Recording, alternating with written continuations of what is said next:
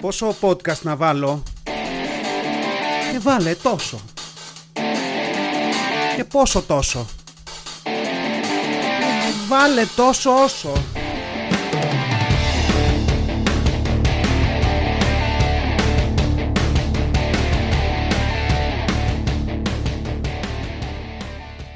Γεια σας γήινοι. Τι κάμετε; Τόσο όσο, επεισόδιο 55.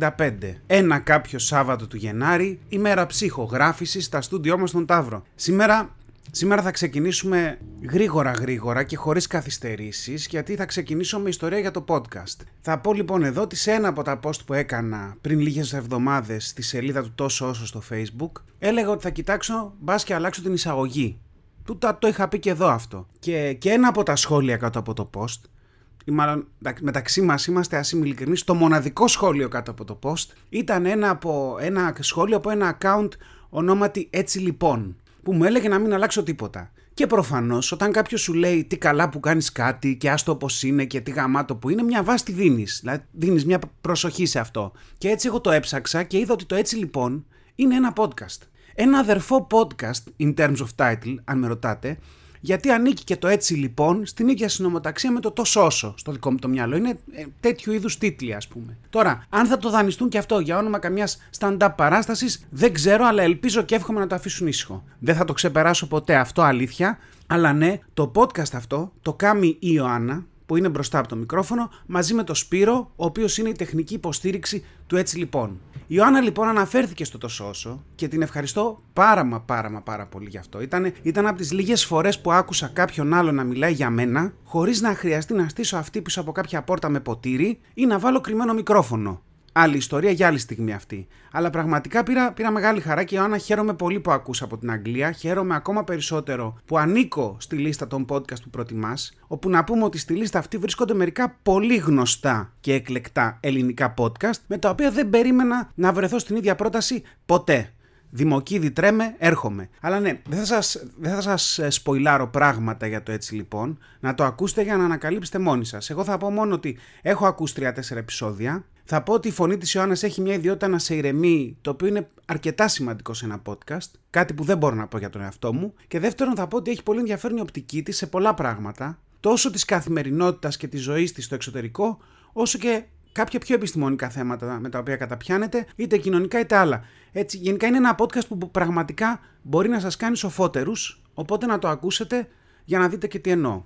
Έτσι λοιπόν, μετά από αυτό, οπ, είδατε τι έκανα εκεί, μπορούμε να πάμε στην κανονική ροή για σήμερα. Όσο, όσο ψάχνω υλικό για κάθε επεισόδιο, έτσι, ένα από τα φρούτα που κρέμονται χαμηλά είναι αυτά τα άθρα στο ίντερνετ που έχουν clickbait τίτλους που θέλουν να σε κάνουν να κλικάρεις έτσι και που συχνά είναι για κάποια βλακεία που και καλά μας αφορά όλους. Σας φέρνω λοιπόν σήμερα ζεστό ζεστό από το φούρνο άρθρο με τίτλο «Το φτιάρισμα του χιονιού είναι η πιο επικίνδυνη δραστηριότητα που μπορεί να κάνει άνθρωπος». Πώς να μην το κάνεις το κλικ εδώ, δεν έχει κάλες σοβαρά τώρα. Όντως είναι η πιο επικίνδυνη δραστηριότητα. Δηλαδή, εγώ μπορώ κατευθείαν να σκεφτώ πιο επικίνδυνη που είναι να φτιαρίζεις χιόνι ενώ σε κυνηγάει μια πολική αρκούδα, ας πούμε. Ή μια αρκούδα που έχει περάσει σε σχολεία αστυνομίας μια περιπολική αρκούδα. Εντάξει, παιδιά, συγγνώμη, χιόνι, κρύο, προσπαθώ λίγο να σας βάλω στο κλίμα του άρθρου. Είναι μια εισαγωγή, αλλά όντως είναι αυτή η πιο επικίνδυνη δραστηριότητα. Για να διαβάσουμε να δούμε. Επιστήμονες, λοιπόν, λέει το άρθρο, έχουν εξηγήσει πως αντιστοιχεί σε προπόνηση μέτρια έντασης ανάλογα με το πόσο το έχεις στρώσει. Όπως έστρωσε, θα γυμναστείς που λέμε. Έτσι, και πόσα μέτρα χιονιού καθαρίζουμε. Προφανώς και σε κάθε περίπτωση παίζει σημαντικό ρόλο η φυσική κατάσταση του ανθρώπου που έχει το φτιάρι στα χέρια του. Εντάξει, εδώ να πούμε ότι αυτό παίζει σημαντικό ρόλο, αλλά παίζει σημαντικό ρόλο και σε θρίλερ με ψυχοπαθή δολοφόνο. Η φυσική κατάσταση του ανθρώπου που έχει το φτιάρι στα χέρια του. Δηλαδή είναι, είναι μια σύνδεση που δεν μπορώ να μην την κάνω. Τώρα, έρευνα λέει έχει συσχετίσει τη διαδικασία με αυξημένα καρδιαγγειακά συμβάντα, ιδιαίτερα μετά από έντονες χιονοπτώσεις. Έρευνα που έγινε στη ΣΥΠΑ από το 1990 στο 2006 έδειξε ότι περίπου 2.000, ε, συγγνώμη, 200.000 άνθρωποι πήγαν στα επίγοντα για τραυματισμούς και ιατρικά έκτακτα από το φτιάρισμα χιονιού. 6,7% από αυτούς αντιμετώπισε θέματα στην καρδιά και πέθαναν από επισυνόλου περίπου ας πούμε 200.000 ανθρώπων οι 1647. Άρα για κάθε χίλια άτομα που είδαν το χιόνι και βγήκαν να το καθαρίσουν, αντί να πούνε στα τέτοια μου, τα 6 πέθαναν από αυτό. Εντάξει, δεν σοκάρομαι, δηλαδή θέλω να πω δεν είναι και πανδημία, αλλά έχουμε επεισόδιο να βγάλουμε, Οπότε θα συνεχίσω να διαβάζω όπως καταλαβαίνετε. Ο Μπάρι Φράγκλιν, καθηγητής και διευθυντής προληπτικής καρδιολογίας και καρδιακής αποκατάστασης στο Corwell Health William Beaumont University Hospital, έλεος κάπου, είπε στην Washington Post πως θεωρεί πως το φτιάρισμα χιονού είναι η πιο επικίνδυνη δραστηριότητα που μπορεί να κάνει άνθρωπος. Franklin speaking, που θα έλεγε και μια ψυχή, Άρα εδώ να πούμε ότι τη βλακεία που ενέπνευσε τον τίτλο του άρθρου την είπε γιατρός με πτυχίο που διδάσκει άλλους γιατρούς και όχι αρθρογράφος που γράφει clickbait άρθρα. Εντάξει. Εξηγεί λοιπόν ο γιατρός γιατί αυτή η άσκηση μπορεί να αποβεί μοιραία και πολύ ωραία μας λέει ότι είναι μια επίπονη κίνηση στα άνω άκρα, μπορεί να επιφέρει πίεση στην καρδιά και στους πνεύμονες, ε, ενώ μπορεί η στάση του σώματος να επιφέρει συγκέντρωση αίματος στα πόδια το οποίο θα λείψει από την καρδιά. Εδώ η καρδιά θα είναι σε φάση «Παιδιά εδώ πάνω στέγνωσε ο στόμας μας λίγο, μας περνάτε λίγο αίμα». Και να είναι τα πόδια σε φάση Πλάκα με κάνεις εδώ, δεν μπορώ να σταθώ στο, στον εαυτό μου. Θα πέσω κάτω. Οπότε είναι ένας χαμός γενικά. Άρα τι πρέπει να κάνουμε, θα μας πει ο γιατρός. Ο γιατρός λέει να, πιάσουμε, να κάνουμε ζέσταμα πριν πιάσουμε το φτιάρι στα χέρια. Το οποίο κουμπώνει ωραία και για ψυχοπαθή δολοφόνο σε θρίλερ πάλι. Δηλαδή, φαντάζεστε τον άλλο στο Παρασκευή και 13 να κάνει ζέσταμα πριν πιάσει το φτιάρι να πάει να τους μακελέψει όλους. Δηλαδή, μισό λεπτό να κάνω μερικά ανοίγματα και έρχομαι να σου ανοίξω το κεφάλι στα δύο. Α πούμε, θα είναι η φάση. Αλλά συνεχίζει ο γιατρός είναι αναγκαία τα συχνά διαλύματα. Πιο συγκεκριμένα, 15-20 λεπτά πρέπει να ξεκουράζεστε. Αυτό τώρα και στο δολοφόνο δουλεύει, αλλά και στην οικονομία μιας ταινίας. Δηλαδή, πόσο να κυνηγήσει ο με το φτιάρι. Α πούμε, 5 λεπτά τραβάει πολύ. Πάνω από 5 λεπτά. Οπότε κάνεις ένα διάλειμμα. Ένα διάλειμμα στο οποίο ο ήρωας βρίσκει ένα προσωρινό καταφύγιο σε ένα αποθηκάκι εργαλείων στον κήπο, που είναι και το σημείο που ο δολοφόνος πήρε το φτιάρι αρχικά. Να πούμε. Δηλαδή, τέτοια ευφυα απαιτείται για να παίξει σε θρίλερ. Ε, και ταυτόχρονα ο δολοφόνος είναι πίσω από το αποθηκάκι και κάνει διατάσεις αυτό το, το πεντάλεπτο. Συνεχίζει ο γιατρός. Η σωστή τεχνική έχει στο επίκεντρο τα λυγισμένα γόνατα και όχι το σκύψιμο. Εδώ να πούμε ότι το σκύψιμο το αποφεύγεις και σαν δολοφόνος, αλλά δεν θα αποφύγεις το σκάψιμο όταν θα τους στερήσεις όλους και θα πρέπει κάπου να τους κρύψεις. Επίσης, λέει, προτείνεται να σπρώχνουμε το χιόνι και όχι να το σηκώνουμε μέσα στο φτιάρι. Και αυτό είναι σημαντικό και για τους ψυχοπαθείς δολοφόνους εκεί έξω, γιατί σπρώχνεις το πτώμα με το φτιάρι για να δεις αν κουνιέται. Δεν το σηκώνεις, δηλαδή πάμε να σκοτώσουμε. Όχι να πάθουμε και λουμπάγκο, ας πούμε έτσι. Προφανώς και πρέπει να λυθούμε ζεστά, λέει ο γιατρός, για να κρατήσουμε μακριά την υποθερμία και να πίνουμε ανατακτά χρονικά διαστήματα νερό για να μην αυθεντοθούμε. Εντάξει, εδώ δεν έχω κάποιο σχόλιο. Μια χαρά. Τέλος, εξυπακούεται πως όσοι έχουν υποκείμενες παθήσεις υγείας είναι χρήσιμο να αποφύγουν τη συγκίνηση. Τώρα αυτό δεν ξέρω, το διαβάζω και είναι λίγο σαν να έγινε copy-paste από άλλο άρθρο. Αν με ρωτάτε. Δηλαδή δεν ξέρω, εκτός αν έχετε δει εσείς κάποιον να φτιαρίζει χιόνι και να κλαίει. Δηλαδή δεν ξέρω αν συγκινείται κανείς από αυτό. Γιατί και εγώ είμαι λίγο ψυχαναγκαστικός και θα μου άρεσε πολύ να είναι όλος ο κήπος της μονοκατοικίας που δεν έχω άσπρος και μόνο το λιθόστρο το δρομάκι που οδηγεί στην πόρτα να είναι καθαρό, αλλά δεν με συγκινεί κιόλας. Τέλος πάντων, είναι ωραία όλα αυτά τα άρθρα που έρχονται για πράγματα που δεν μας απασχολούν και ιδιαίτερα. Δηλαδή, με το που υπάρχει μία υποψία ανακοίνωση για πιθανότητα χιονόπτωση στην Αττική, γεμίζει το ίντερνετ με τέτοια άρθρα. Και βρήκα κι άλλο ένα για το χιόνι, το οποίο δεν θα το αναλύσω, αλλά θέλω να το φέρω εδώ γιατί είναι πραγματικά για μένα είναι ένα άρθρο μία λέξης. Τίτλος άρθρου. Τι να αγοράσεις για να αποφύγεις το πρόστιμο των 80 ευρώ για τις αντιολιστητικέ αλυσίδες. Πιθανές απαντήσεις. Α. Ένα γρήγορο αμάξι για να μην σε πιάσουν. Β. Ένα καπέλο για να μην σε αναγνωρίσουν. Γ. Ένα τάγκ για να μην θες αλυσίδες. Ή Δ. Αντιολιστικέ αλυσίδες.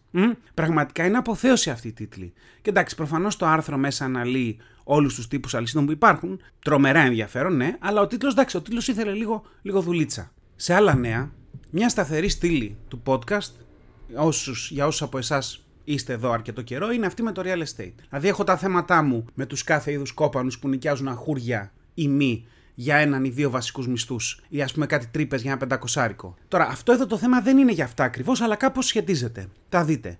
Μια έρευνα θα φέρω, η οποία έγινε από μια εταιρεία, μιλάει για έναν European Remote Worker Index, ή αν θέλετε έναν δείκτη για εργασία από απόσταση στην Ευρώπη. Ε, ένα δείκτη που θα μας πει, ρε παιδί μου, ποιες είναι οι καλύτερες πόλεις στην Ευρώπη για να δουλέψεις από απόσταση. Η έρευνα φαίνεται αρκετά legit, δηλαδή αυτό σε επιστημονικούς όρους σημαίνει ότι τα γραφήματα είναι παρκώς εμφανίσιμα, τα ποσοστά όλα θρίζουν στο 100% και υπάρχει μια στίχηση στο κείμενο και κανένα ορθογραφικό. Γιατί αλήθεια είναι ότι αν δεις μια υποθετικά έγκυρη έρευνα και στο πρώτο γράφημα δεν είναι στοιχισμένες οι γραμμούλες ωραία ή κάποια ποσοστά θρίζουν στο 110%, κάτι μέσα σου σπάει. Ετούτη εδώ λοιπόν, πολύ ευπαρουσίαστη είναι και μια χαρά να την πιστέψουμε. Πάμε να τη δούμε. Λένε λοιπόν ότι ανέλησαν παράγοντες όπως την ταχύτητα του ίντερνετ, το κόστος ενός διαμερίσματος, βλέπετε από τα δύο πρώτα ότι πάμε για ιστορική πρωτιά, έτσι. Την ασφάλεια μέσα στη χώρα και γενικά το κόστος ζωής. Τώρα για να τα φέρω λίγο πιο σωστά αυτά τα δύο τελευταία, κοίταξαν το κόστος ζωής και την πιθανότητα θανάτου. Ωραία. Και μετά τα πήραν όλα αυτά, τα στάθμισαν, τα πέταξαν στο blender και drum roll please. Η Αθήνα πρώτη χειρότερη πόλη για remote working με 50,34%. Έλα μωρή τρέλα. Δηλαδή γκολ και φύγαμε για τελικό που λέει. Αδέρφια Βορειοελλαδίτες, μη σκάτε. Η Θεσσαλονίκη δεύτερη με 50,83%. Και μη βλέπω δάκρυα από τις Πελοποννησιακές λέρες. Πάτρα στην τέταρτη θέση με 52,33%. Ένα Βελιγράδι τη χωρίζει από τη Θεσσαλονίκη, αλλά μπορεί να τους πιάσουμε του χρόνου. Δηλαδή γενικά μια χαρά τα Βαλκάνια για remote working. Η αλήθεια είναι ότι εδώ η πρωτιά στο teleworking είναι δύσκολη υπόθεση όταν είσαι τόσα χρόνια πρώτος στο trafficking, αλλά αυτή είναι μια άλλη και μεγάλη κουβέντα. Α μην την κάνουμε τώρα. Αλλά τι λέει το άρθρο; Παρότι η Αθήνα είναι γνωστή για την ιστορία της, χορτάσαμε Σοκράτες και Φιδίες, ναι, είναι η χειρότερη πόλη για ψηφιακούς νομάδες. Στις 15 δε χειρότερες πόλεις είναι από πλευρά ασφάλειας. Τώρα στη Χούντα κοιμόμασταν με τις πόρτε ανοιχτές, αλλά έχει περάσει και ο μισός αιώνας του Χουντικλή Οπότε έχει αλλάξει λίγο το πράγμα, αλλά στους επιμέρους δείκτες η Αθήνα παίζει μπάλα σε ποιότητα ζωής 128,6 στα 200, σε δείκτη υπηρεσιών υγείας 57,5% και σε δείκτη ευτυχίας 5,93 στα 10. Είναι παρόμοια τα χάλια σε Θεσσαλονίκη και Πάτρα, αλλά και Βελιγράδι, όπου στο Βελιγράδι να πούμε ένα διαμέρισμα στο κέντρο με όλους τους λογαριασμούς πληρωμένους, ρεύμα, νερό, τηλέφωνο, πάει κάπου στα 950 ευρώ το μήνα. Δηλαδή φά λάδι και άλλα Βελιγράδι, που με τέτοιες τιμές κάνα ραβοσιτέλεο και πολύ σου είναι για ελαιόλαδο ούτε λόγος. Και την πρώτη δεκάδα κλείνουν Λεμεσός, Νόβισαντ, να την πάλι σέρβι, Λάρνακα, Έλα Μωρή Κύπρο, Ντουζ Πουάν εδώ πέρα. Στην Λάρνακα 1,5 χιλιάρικο το μήνα θες για ένα διάρρη με λογαριασμούς. Και μετά ακολουθεί Σαράγεβο, Παρίσι και Λιόν. Μια χαρά. Τώρα το ίδιο άρθρο έβγαλε και ένα δείκτη για την ποιότητα ζωής ανεξαρτήτως χρημάτων για κάποιες χώρες που είναι τέλειες για remote working. Δηλαδή, εγώ, εγώ απ' την άλλη θα πω ότι αν έχεις λεφτά παντού ωραία είναι. Ωστόσο, τούτοι εδώ έχουν συγκεκριμένες προτάσεις. Προτείνουν Φιλανδία, Δανία, Ολλανδία, Ισλανδία, που είστε άρρωστοι που θα πάω να δουλέψω στους μείον 10 και, και βάλε, αλλά τέλος πάντων και Ελβετία. Απ' την άλλη, αν είσαι μια φτωχάλα που απλά θέλει να πάρει τον αέρα της δουλεύοντας εξωτερικό και δεν σε νοιάζει και πολύ αν θα σε μακερώσει κανείς, οι πιο φτηνές πόλεις στην Ευρώπη είναι η Τούσλα από Βοσνία Αρζεγοβίνη, ο Ραντέα και Κραϊόβα της Ρουμανίας, το Πλόβντιβ στη Βουλγαρία και μετά τρει-τέσσερι ακόμα πόλεις στη Ρουμανία και λίγα ακόμα Βαλκάνια, εμείς σας κουράζω. Τώρα, κάποιοι το γελούσατε μέχρι εδώ, αλλά σας ακούω να αναρωτιέστε. Καλά, πόσο μπορεί να κοστίζει να ζεις στην Τούσλα; Λοιπόν, με 400 ευρώ το μήνα, γήινη, έχεις διάρρη και πληρωμένο ρεύμα νερό τηλέφωνο. Μ, τέλειο. Και, και ξέρετε πώς πάει αυτό. Δηλαδή, το γελάς στην αρχή, μετά από λίγο βρίσκεσαι στο κτέλ για τούσλα και φτάνεις εκεί, κάνεις δύο-τρεις νοριμίε, βγαίνεις για κανένα ποτό κάποιο σουκού και εκεί, πάνω στην τούσλα του Σαββάτου, ναι, γνωρίζεις μια τουσλιανή, το οποίο ακούγεται σαν εξωγήινη φυλή, και μπλέκεις και μένεις εκεί. Δηλαδή, γιατί να τη φέρεις εδώ να θες τα διπλά το μήνα, δεν τη φέρνεις. Μένεις εκεί και σπάτε και τα έξοδα στα δύο. Λοιπόν, δεν έχω άλλο λογοπαίγνιο για τούσλα. Το επόμενο λογοπαίγνιο θα είναι τούσλες. Αλλά ναι, αυτά με τις καλύτερες και χειρότερες πόλεις για remote workers. Τώρα το verdict εδώ είναι ότι για καλά πας από Τσεχία και πάνω προς βόρειες χώρες, ακόμα παραπάνω, έτσι, ενώ αν θες το χάλι, έρχεσαι στα Βαλκάνια. Τώρα τι να πω, δεν ξέρω τι να πω εδώ, πάλι καλά θα πω βασικά, γιατί πόσοι να μαζευτούμε εδώ χάμω. Ήρθαν οι Χρυσόβιζοι, πήρανε κάποια σπίτια, ερχόσαντο και μέχρι πρότινο οι digital nomads ε, για εταιρείες τηλεφωνικής εξυπηρέτησης και παίρναν κάτι τρύπες για 500 ευρώ το μήνα, γίναμε μια ωραία ατμόσφαιρα. Τώρα και, και για να μην παρεξηγηθώ εδώ, κανένας ξένος που έρχεται στη χώρα που γέννησε τη δημοκρατία και την αναξιοκρατία δεν φταίει. Έτσι, όπως δεν φταίνε και οι Έλληνες που φεύγουν και πάνε έξω για τους εκεί ντόπιους. Άλλα πράγματα φταίνε και άλλοι είναι αυτοί που δεν προστατεύουν ένα πληθυσμό που ταλανίζεται από την ακρίβεια και βλέπει οι οικονομίες του και τις οικονομικές του δυνατότητες να εξανεμίζονται. Εντάξει, άλλοι φταίνε. Το βαρύναμε για Σάββατο πρωί και Τετάρτη μεσημέρι για όσους πιστούς ακούτε το επεισόδιο με το που βγαίνει. Οπότε πάμε για άλλα. Πάμε για άλλα. Μετά από αυτό το, το βαθιά προβληματισμένο κομμάτι, θα πάμε σε έναν deliverá που αφόδευσε στο ασανσέρ και ούρισε στις σκάλες πολυκατοικίας. Καλά, ακούσατε. Όσο επίπεδο κρατήσαμε, κρατήσαμε. Κατήφορος. Εντάξει, αρχικά να πούμε ότι τίποτα από όλα αυτά δεν θα είχε φτάσει στα ωραία σα αυτιά αν ένας μερακλής δεν είχε βάλει κάμερα στην είσοδο του σπιτιού του. Και πριν πάω στην είδηση, να πω ότι έπαθα μια αιμονή με αυτό. Θα πω, ποιος βάζει κάμερα στην εξώπορτα να κοιτάει τα σκαλιά. Δηλαδή, εγώ δεν έχω κανένα φίλο που να το έχει κάνει. Τώρα φαντάζομαι ότι αποτελεί μια ασφάλεια, αλλά μου φαίνεται λίγο too much. Τέλος πάντων, απ' την άλλη, τι ωραία απόσβεση που έκανε. Βασικά, απόχεσε ο Ντελιβεράς, απόσβεσε ο ιδιοκτήτης. Γιατί είχε πλάνα. Και έτσι έκανε το γύρο των δελτίων ειδήσεων και έτσι στο κλιμακοστάσιο του πήρε τα 15 λεπτά δημοσιότητας που του αναλογούν, αν και το έκανε πασαλιμένο με σκατό και βρεγμένο με. Κατα... Στα... Καταλάβατε, σταματάω εδώ. Θέλω να πω ότι όλη η κρεβατομουρμούρα για την κάμερα στην είσοδο μεταμορφώθηκε σε μία στιγμή σε ένα. Τώρα είναι καλή η κάμερα και το καταγραφικό. Ο ήρωας της ιστορίας μας, λοιπόν, για να πάμε στο διατάφτα, πήγε παραγγελία σε ένα σπίτι που έκαναν κάποιο πάρτι, πήγε μερικές πίτσες. Εντάξει, πληρώθηκε, πήρε και το πουρμπουάρ, γιατί είναι, είναι από το γαλλικό πουρμπουάρ, δεν είναι μπουρμπουάρ. Παρακαλώ πολύ. Αλλά ναι, και όλα καλά και πήρε το δρόμο του για την επόμενη παραγγελία. Αλλά έλα που δεν τον πήρε όμως. Δηλαδή μετά από λίγο ανέβηκε από τις σκάλες με το φως του κινητού αναμένο για να βλέπει, αλλά μην δώσει και στόχο. Έφτασε στο σπίτι, έριξε ένα κατούριμα στα σκαλιά και μετά μπήκε στο ασανσέρ και ενώ το είχε κάνει ήδη πριν λίγο, ξαναέδωσε τα αρέστα του. Άλλα αρέστα αυτή τη φορά. Μια ιδέα. Δηλαδή πασάλιψε και τα κουμπιά, λέει το ρεπορτάζ. Πίτσα, μπάλα και τραμπάλα. Να πούμε εδώ ότι ο άνθρωπος που το έκανε αυτό καλά δεν είναι και πάνω σε αυτό δεν χωράει χαβαλές και πλάκα. Εντάξει, γιατί προφανώς έχει κάποιο πρόβλημα. Δεν μπορώ να φανταστώ κάποια λογική εξήγηση. Θέλω να πω, ακόμα και αν ανοίξει την πόρτα.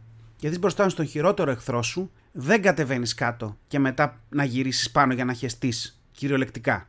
Εντάξει, δεν το κάνεις. Αλλά να εξετάσουμε λίγο το υπόλοιπο συμβάν. Να πούμε εδώ ότι σύμφωνα με δηλώσεις των πελατών, δεν τις έφαγαν τις πίτσες.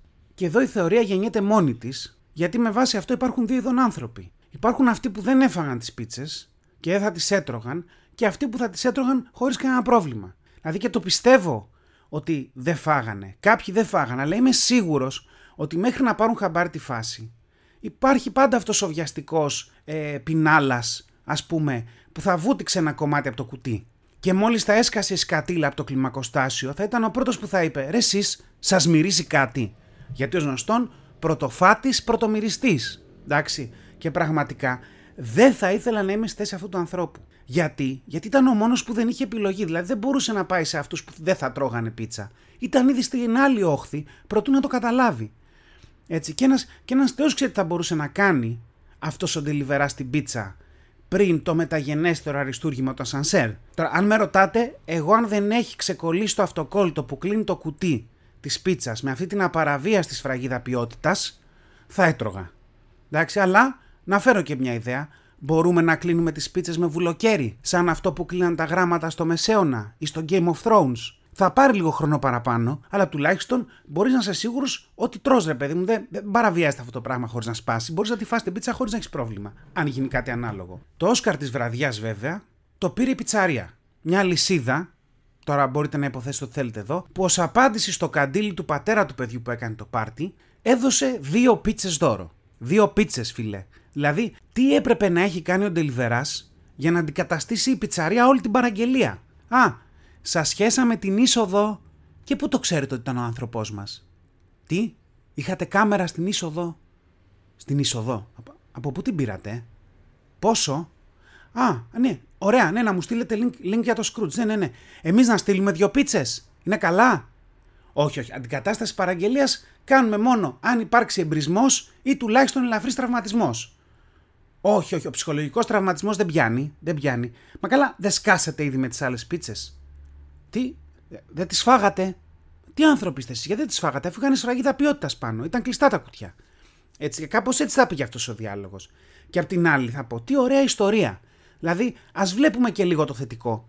Αυτό το πάρτι έμεινε στην ιστορία. Πόσοι από εμάς, τσικινή θνητοί, μπορούμε να πούμε ότι κάναμε πάρτι που βγήκε σε κεντρικό δελτίο ειδήσεων; Εντάξει, και βέβαια αυτό το πάρτι δύσκολα το ξεπερνάς κιόλας. Δηλαδή δεν ξεπερνιέται ούτε το viral ούτε το σύχαμα. Ε, και σαν, και σαν διοργανωτή σε βάζει σε μια σκέψη. Κάθεσαι και το συζητάς με φίλους και λες: Αν φέτος έγινε αυτό, τι πρέπει να φέρω στο τραπέζι του χρόνου; Αρχικά σε τις μαλακίες και φέρε καμιά πίτσα άχεστη για να φάμε, θα σου πούν οι φίλοι σου. Αλλά ναι, με αυτή την είδηση νομίζω αποκτά ένα καινούριο νόημα η φράση χεστήκαμε στο φαΐ.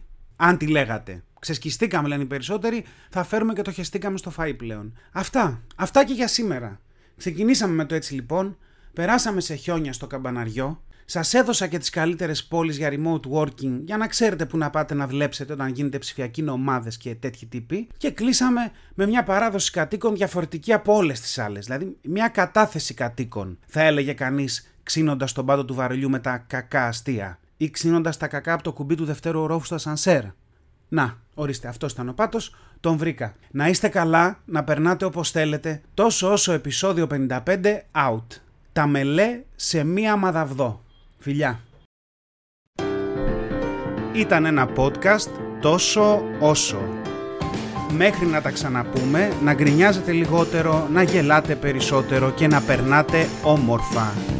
Κάπου εδώ είχα βάλει ένα πάρτε φροντίδα εκ του αγγλικού take care και οι φίλοι μου μου είπαν ότι ήταν πολύ cringe και το έβγαλα.